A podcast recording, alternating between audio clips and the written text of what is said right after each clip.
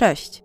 Dzisiaj przedstawię Wam kolejną sprawę z gatunku zaginięć w obszarze górskim wśród dzikiej przyrody, historię 38-letniego myśliwego Arona Hedgesa, która miała miejsce w 2014 roku. Jest to jedna ze spraw włączanych do kanonu Missing 411, czyli potocznie czasem nazywanych sprawami zaginięć w parkach narodowych, które opisuje w swoich książkach i filmach David Polides. Jak w wielu zagadkowych historiach tego typu, znów mamy tu do czynienia z zaginionym, który był świetnie przygotowany do wędrówek, doświadczony, uzbrojony i do tego na wyprawie nie był sam. Sprawa jest poniekąd rozwiązana, bo wiadomo, że zaginiony Aaron nie żyje. Ale nie ma odpowiedzi na pytanie, jak zginął, a pozostawione przez niego ślady, znajdowane później stopniowo na górskich zboczach, sprawiły, że historia zdaje się mieć mało logiki i jest bardzo tajemnicza. Tłem dla tej zagadkowej sprawy są dość złowrogo nazwane Crazy Mountains, czyli góry szaleńców albo szalone góry, położone w stanie Montana w Stanach Zjednoczonych. Najczęściej podaje się, że ta niecodzienna nazwa Crazy Mountains jest skróconą formą nazwy Crazy Woman Mountains i wywodzi się od legendy o niejakiej pani Morgan, która zatrzymała się w tych górach na postój podczas podróży z rodziną w roku 1846. Zgodnie z legendą, mąż i dzieci pani Morgan zostali porwani i zabici przez lokalnych Indian, a ona sama oszalała z żalu, została w górach i z rządzy zemsty atakowała lokalnych Indian siekierą, rzekomo również odbierając kilka żyć. Pasmo Crazy Mountains jest relatywnie niewielkim pasmem, rozciąga się na długości 64 km i jest otoczone równinami, stąd te samotne góry są widoczne już z dużej odległości. W górach są wytyczone malownicze szlaki piesze, wiodące pomiędzy górskimi jeziorami, z gęstych lasów na rozległe łąki. Są one jednak charakteryzowane jako szlaki o średnim lub wysokim poziomie trudności i bardzo szybko nabierają wysokości.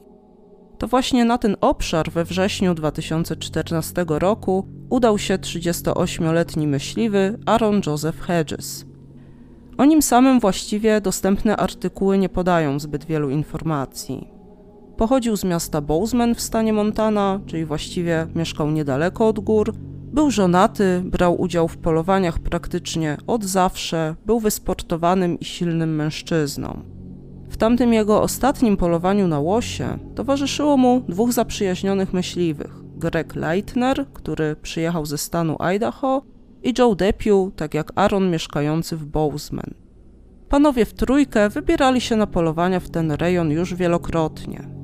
Tamta wyprawa, z której jeden z nich nie wrócił, rozpoczęła się 3 września, kiedy grupa wyruszyła szlakiem wiodącym do Campfire Lake rozpoczynającym się w południowo-zachodniej części gór. Nad jeziorem mężczyźni zamierzali stworzyć swój obóz bazowy, z którego w kolejnych dniach ruszaliby na polowania. Joe i Greg przemierzali drogę na koniach, Aaron szedł pieszo, prowadząc muła wiozącego ich bagaże i wyposażenie.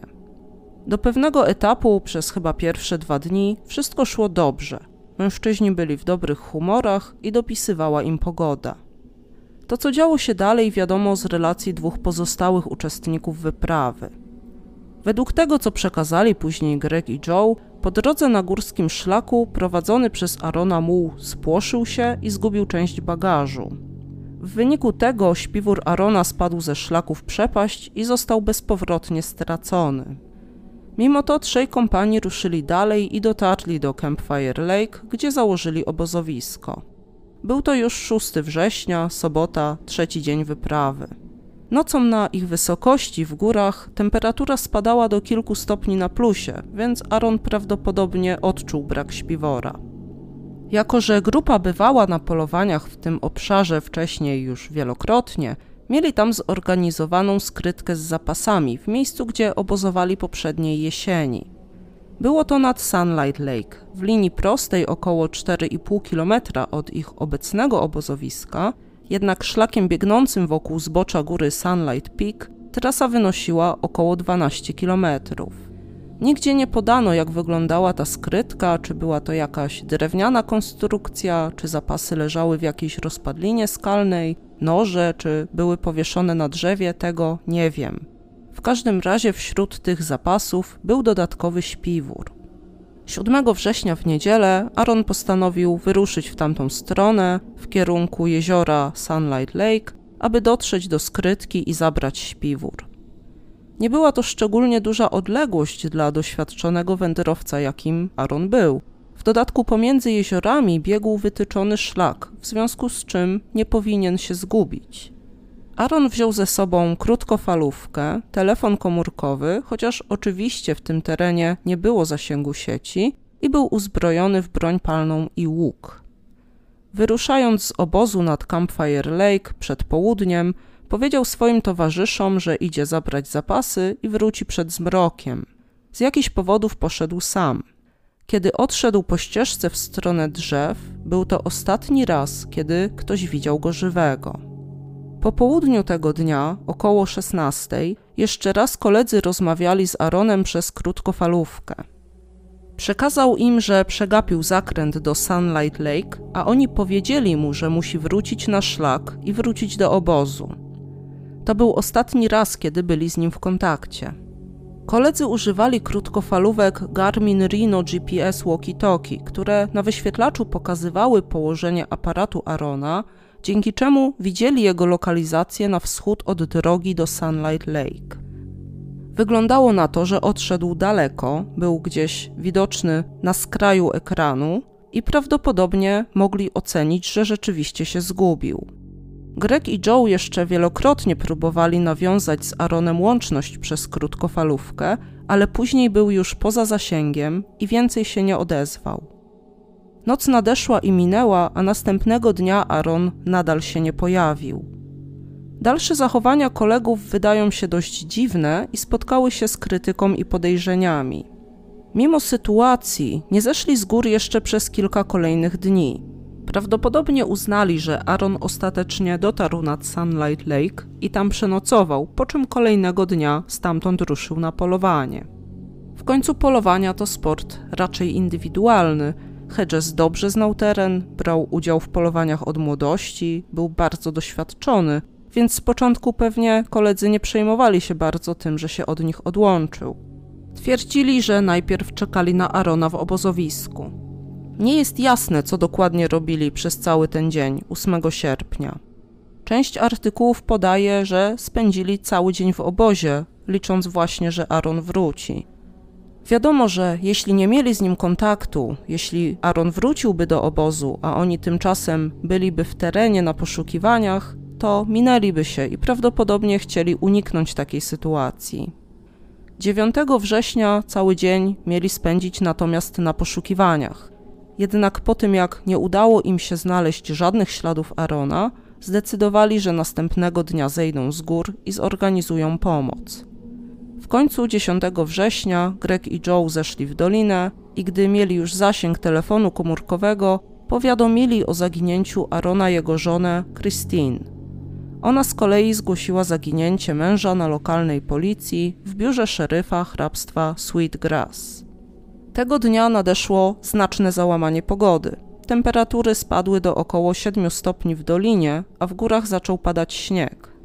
Jeszcze po południu w środę 10 września biuro szeryfa wysłało ekipę funkcjonariuszy na koniach do sprawdzenia terenu na wschód od Campfire Lake, zgodnie z ostatnim znanym położeniem Arona według odczytu GPS, jaki podali jego towarzysze. Następnego dnia, 11 września, zaczęły się poszukiwania z udziałem ekip poszukiwawczo-ratowniczych z dwóch sąsiednich hrabstw Park i Sweetgrass. Brało w nich udział 7 zespołów funkcjonariuszy na koniach, 59 poszukiwaczy pieszych, sprowadzono 20 psów tropiących, z których jednak żaden nie podjął tropu zaginionego myśliwego. Chociaż wysiłek zaangażowanych ekip był utrudniony przez śnieg, którego przez dobę spadło na wysokości poszukiwań około 60 cm, teren wzdłuż szlaku biegnącego na wschód został skrupulatnie przeszukany. Drugiego dnia pracy ekip w końcu znaleziono wskazówkę. Przy potoku na wschód od jeziora Sunlight znaleziono miejsce, w którym ktoś próbował rozpalić ogień. Na podpałkę użył paczki papierosów, która leżała spalona tylko częściowo, a ognisko musiało być małe i płonąć ewentualnie krótko. Obok leżała manierka z wodą, którą wcześniej nosił Hedges, odcięte paski od jego plecaka i buty, w których wcześniej chodził. Stały równo obok siebie, jakby zostały zdjęte i postawione tam celowo. Bardzo zastanawiające było, że Aaron zdjął buty i po prostu je zostawił, biorąc pod uwagę spadające temperatury i śnieg, a także trudność terenu wokół szlaku, który będąc mocno skalisty i kamienisty, byłby niemożliwy do przejścia bez butów, nawet dla takiego zaprawionego wędrowca. Co było szczególnie dziwne, to że to miejsce postoju Arona nad strumieniem zostało znalezione w obszarze, który zespoły poszukiwawcze dokładnie przeczesały poprzedniego dnia, nie znajdując tam niczego. Wyglądało na to, że Aaron musiał być gdzieś w okolicach i po przejściu ekip zatrzymać się w tym miejscu, być może na nocleg. Z jednej strony raczej wyklucza się wersję, że poprzedniego dnia ekipy nie zauważyły tych śladów, bo były pozostawione w bardzo widocznym i ewidentnym miejscu ale znowu z obozowiska nie zauważono odchodzących śladów Arona w śniegu, po których można by ruszyć, co wskazuje, że musiał tam być, zanim spadł śnieg. Ogółem, niezależnie od scenariusza, musiał być w tamtej okolicy niedawno. W związku z tym, że poruszał się bez butów, nie mógł też być daleko. Trudne do wytłumaczenia było również to, że będąc na miejscu psy tropiące nie były w stanie wyczuć i podjąć śladu zapachowego zaginionego mężczyzny, w związku z czym znalezienie resztek ogniska nie pomogło istotnie w dalszych poszukiwaniach. To miejsce postoju z kilkoma pozostawionymi rzeczami było jedynym śladem po Aronie, który został znaleziony podczas poszukiwań. Poszukiwania były kontynuowane, a po poprawie pogody użyto też dwóch helikopterów ze sprzętem noktowizyjnym i reflektorami. Akcja poszukiwawcza jednak nie przyniosła kolejnych rezultatów, trwała łącznie 12 dni, po czym została wstrzymana dnia 22 września, jako że bez dalszych wskazówek wydawała się bezcelowa. Los Arona pozostał zagadką do momentu, kiedy dopiero 9 miesięcy po jego zniknięciu napłynęły nowe informacje, które były również zagadkowe. W czerwcu 2015 roku człowiek nazwiskiem Roger Beslanowicz przebywał w gościach u swojej córki i jej męża na ranczu u podnóża wschodniej części Crazy Mountains.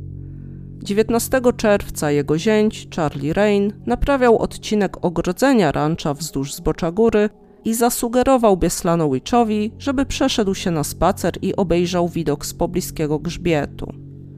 Jako, że miał trochę czasu do zagospodarowania, Roger wyruszył na popołudniowy spacer. Jakieś trzy kilometry od rancha, na wzgórzu wśród lasu, Znalazł czyjś plecak oparty o drzewo i nieco ubrań na gałęzi sąsiedniego drzewa, w tym wyraźnie odznaczającą się charakterystyczną dla myśliwych pomarańczową kamizelkę. Widział, że przedmioty musiały już tam jakiś czas być, bo były zabrudzone i pogryzione przez zwierzęta. Jego pierwszą myślą było, że ktoś, kto się tam zatrzymał, został zaatakowany przez niedźwiedzia i że w pobliżu musi znajdować się ciało, czy raczej jego szczątki. Obszedł teren, ale ich nie znalazł, za to natknął się na otwarty termos z kubkiem rozłożony na skale, jakby ktoś spokojnie pił sobie herbatę, zanim zniknął z obozowiska. Obok tego stała też otwarta puszka napoju energetycznego, a na ziemi leżały opakowania po batonach musli. Z miejsca, gdzie ktoś to wszystko zostawił, rozciągał się widok na drogę i na rancho, w którym właśnie zatrzymał się Roger. Bieslanowicz doszedł do wniosku, że może po prostu jakiś myśliwy czy turysta spoza stanu był na szlaku i zmarzł, może zmęczył się, nie mógł znaleźć swojego obozu i po prostu zszedł z góry, pozostawiając za sobą rzeczy. Zdecydował więc, że zabierze ze sobą plecak, wpakował do środka ubrania, myśląc, że gdyby to były jego rzeczy, to byłby wdzięczny, gdyby znalazca je przyniósł. Kiedy Bieslanowicz wrócił do domu rodziny ze znalezionym plecakiem, zapytał swojego zięcia Charliego, czy jacyś myśliwi ostatnio zaginęli, a Charlie tylko skinął głową twierdząco i patrzył ze zdumieniem. Wewnątrz plecaka znajdowały się dokumenty Arona Hedgesa, prawo jazdy i licencja myśliwska, a także łuk i broń. Mężczyźni powiadomili biuro hrabstwa szeryfa Sweetgrass o swoim znalezisku. Pod wieczór tego dnia funkcjonariusze zbadali miejsce, gdzie Bieslanowicz znalazł pozostawione rzeczy, a następnego dnia pojawiła się tam ich większa grupa, by poszukać szczątków Arona w okolicy. Mimo całego dnia przeszukiwania terenu, nie znaleziono jednak nic więcej ponad to, co zaobserwował i zgłosił Bieslanowicz. Co jest szczególnie intrygujące, jeśli chodzi o miejsce znalezienia rzeczy Arona, to że znajdowało się po przeciwnej stronie gór niż obszar, na którym obozował z przyjaciółmi i w miejscu, gdzie ekipy poszukiwawcze nawet nie dotarły ze względu na znaczną odległość. Od ostatniego miejsca postoju Arona, gdzie zostały jego buty, do tego nowo odnalezionego obozu odległość wynosiła około 10 kilometrów. Ponadto był to obszar, który był terenem prywatnym, gdzie Hedges nie miał prawa polować. Pytanie, co robił w tej okolicy, jak dostał się na teren tak odległy, jeśli szedł bez butów, no i oczywiście, co stało się z nim dalej. Dopiero następnego lata, 5 sierpnia 2016 roku, szczątki Arona Hedgesa zostały znalezione przez przypadkowo przejeżdżających na koniach rancherów w tej samej okolicy co jego ostatnie obozowisko. Około 800 metrów od miejsca, w którym rok wcześniej Bieslanowicz znalazł porzucony sprzęt, zauważyli oni leżącą pod drzewem czaszkę i kości ludzkie, o czym powiadomili policję. Kości były rozniesione na pewnym obszarze przez zwierzęta i nie udało się odnaleźć między innymi nóg Arona. W pobliżu kości była jego kurtka, resztki poszarpanej odzieży i telefon komórkowy. Nie znaleziono natomiast krótkofalówki.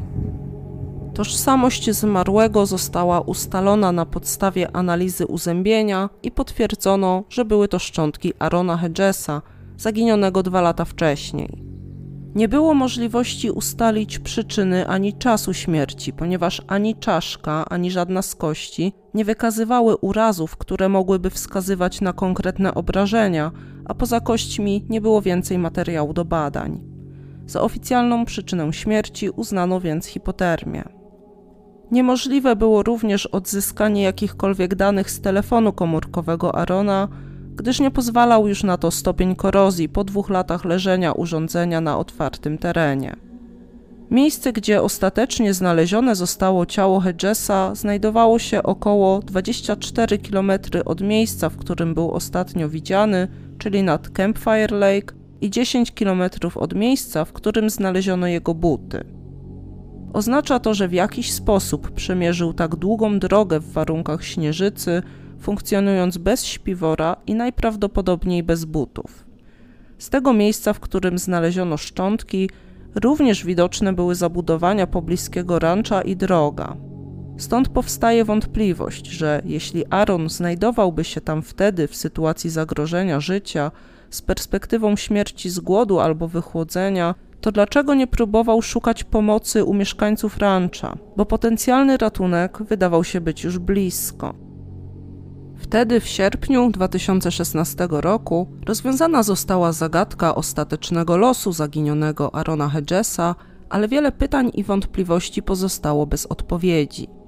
Więc teraz, mając podstawowe informacje o sprawie, postarajmy się podsumować to, co budzi wątpliwości w tej historii i może pomyśleć nad najbardziej prawdopodobnym scenariuszem tego, co spotkało Arona. W jego sprawie mamy dwa główne kierunki snucia teorii, oparte na pytaniu, czy śmierć Hedgesa była naturalna, czy był tu jakiś wątek kryminalny. To, co się działo przed zaginięciem Arona, znamy jedynie z relacji jego kompanów, którzy też, trzeba przyznać, zwlekali z poinformowaniem kogokolwiek o jego zaginięciu. Mogli zakładać, że Aaron coś upolował, zapewne mieli zaufanie do jego umiejętności – może w ten sposób tłumaczyli sobie jego spóźnienie. Jednak z drugiej strony sami powoływali się na ostatnią rozmowę z Aaronem, z której wynikało, że był poza szlakiem i mógł być zagubiony. Więc brak zdecydowanych działań z ich strony przez kolejne godziny, a nawet dni, wzbudza pewne wątpliwości i u niektórych rodzi podejrzenia, że czas ten został przeznaczony na ukrycie czegoś, co naprawdę się stało.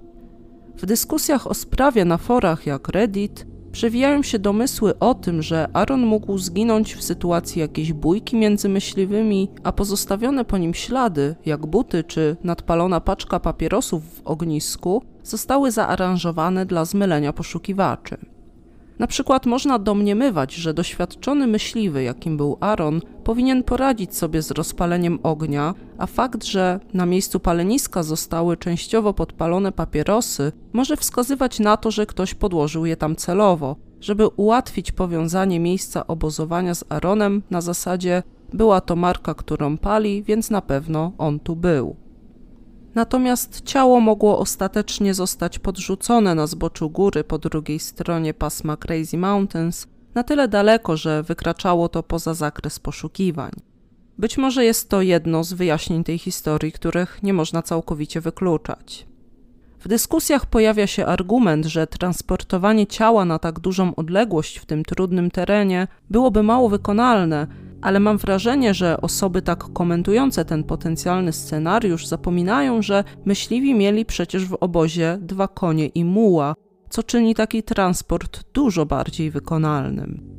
Jeśli Aaron był martwy i transportowany na koniu, to również możliwe, że zostawił mniej śladów zapachowych i stąd psy nie mogły odnaleźć jego tropu. Towarzysze Arona byli przesłuchiwani, a ich udział w charakterze potencjalnego sprawstwa nie został nawet zasugerowany w oficjalnym śledztwie. Argumenty, które pojawiają się na wytłumaczenie ich pewnej bierności w sytuacji zaginięcia kolegi, związane są z kwestiami technicznymi i prawnymi prowadzenia polowania w tym rejonie, gdzie Aaron się ostatecznie znalazł. Tereny wokół jezior, gdzie myśliwi obozowali, to tereny ogólnodostępne, będące w zarządzie służby leśnej i na nich obowiązywały licencje na prowadzenie polowań. Te licencje posiadali trzej panowie biorący udział w wyprawie. Sprawa komplikuje się natomiast, jeśli chodzi o tereny na wschód od szlaku do jeziora Sunlight, gdzie trafił Aaron po tym, jak przegapił zakręt i ruszył na wschód. Większość obszarów tamtej części gór to tereny prywatne i tam nie przysługiwało im prawo do urządzania polowań. Stąd wynika przypuszczenie niektórych, że może koledzy uznali, że Aaron celowo ruszył na polowanie na tamte zakazane tereny, być może śledząc zwierzynę, i zwlekali z zawiadomieniem służb, bo gdyby został tam złapany, to groziłyby mu konsekwencje karne za kłusownictwo. Innymi słowy, chcieli odczekać nieco, aby nie przysporzyć mu albo i również sobie problemów z prawem, jednocześnie nie wierząc, że faktycznie działo się z nim coś złego. Przypuszczalnie mieli zaufanie do jego umiejętności i doświadczenia i po prostu nie docenili powagi sytuacji. Może był to nie pierwszy raz, kiedy Aaron oddzielał się od grupy w ten sposób. Jeśli więc założymy, że w historii Arona nie było komponentu kryminalnego i wykluczymy jakiś udział jego kompanów w tym zaginięciu, to i tak pozostaniemy ze sprawą przesyconą dość dziwnymi detalami. Rozwidlenie szlaku, na którym Hedges miał wybrać drogę do jeziora Sunlight i udać się tam po zapasy ze skrytki, było wyraźnie wytyczone, oznaczone i widoczne. Poza tym on sam był wyposażony w krótkofalówkę z systemem GPS, no i dobrze znał tereny Crazy Mountains. Stąd wydaje się dość zastanawiające, dlaczego w ogóle się zgubił. W związku z tym wiele osób dyskutujących o sprawie zakłada, że Aaron na tym początkowym etapie swojej samotnej wędrówki wcale nie był zagubiony, a oddalał się celowo z zamiarem polowania na wschodniej części gór. Na to wskazuje też fakt, że praktycznie całe wyposażenie miał wtedy przy sobie, w tym łuk i broń. Tutaj możemy rozważyć kolejną wątpliwość, jaką jest wyposażenie Arona w trakcie zaginięcia. Z tego co wiemy z informacji podanych przez jego kolegów, zamiarem z jakim Aaron opuścił wspólny obóz było dotarcie do skrytki nad jeziorem Sunlight i zabranie stamtąd rzeczy. Miał się z nimi umówić, że wróci jeszcze przed nadejściem nocy. Nawet jeśli droga zajęłaby mu zbyt dużo czasu, to niewątpliwie dotarcie do skrytki musiało być w jego sytuacji priorytetem. Jeśli byłby zmuszony, to prawdopodobnie zostałby na nocleg w okolicy jeziora. Musiał zdawać sobie sprawę, że nie mając śpiwora nie będzie mógł bezpiecznie i komfortowo przenocować w innym obszarze. Nawet przed załamaniem pogody temperatury w nocy spadały do 5-7 stopni Celsjusza i nocleg na otwartym terenie byłby już wówczas ryzykowny. Do skrytki jednak Hedges nigdy nie dotarł.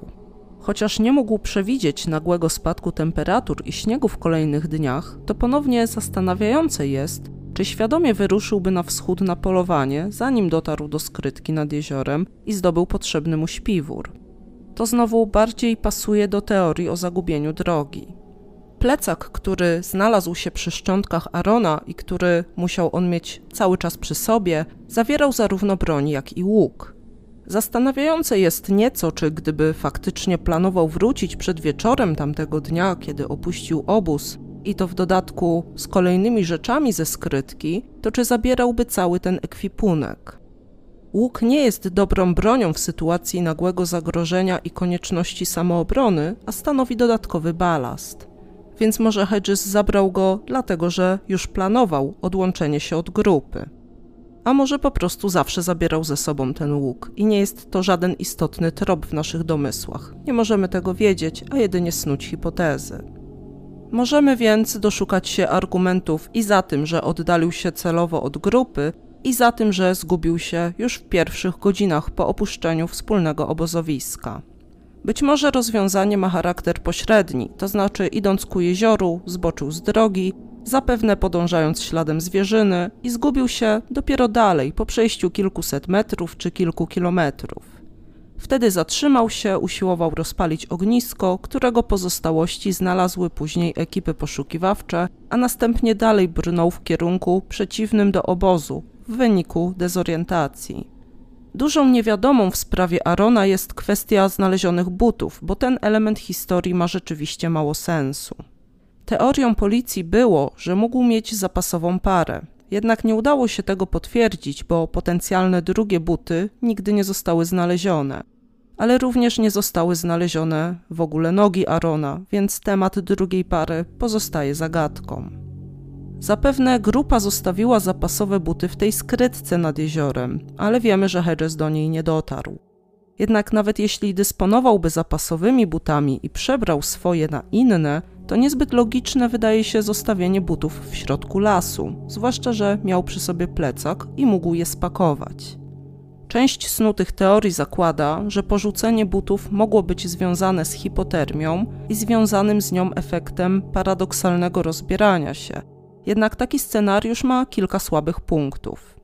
Gdyby Hedges w tamtym miejscu był już w tak zaawansowanym stadium hipotermii, że efekt ten już by wystąpił, to było praktycznie niemożliwe, aby samodzielnie pokonał kolejne 10 kilometrów do punktu, gdzie dwa lata później został znaleziony. Do tego jeszcze bez butów i niosąc ciężki plecak. W przypadku hipotermii również nie wiem, jak prawdopodobne jest, że zdjąłby tylko buty, pozostawiając na sobie kurtkę i całą resztę odzieży. Może ktoś z Was ma więcej wiedzy o tym zjawisku i podpowie. Hipotermia mogła być za to realną przyczyną śmierci Hedgesa później, w granicach prywatnego rancha. Mogło się to stać, kiedy wraz z opadami śniegu nadeszło ochłodzenie, które być może go zaskoczyło. Nigdy już raczej nie zostanie rozwiana wątpliwość, czy pozostawione przez Arona resztki ogniska, buty i kilka innych rzeczy były już w tamtym miejscu w pierwszym dniu pracy ekip poszukiwawczo-ratowniczych i czy zostały przeoczone.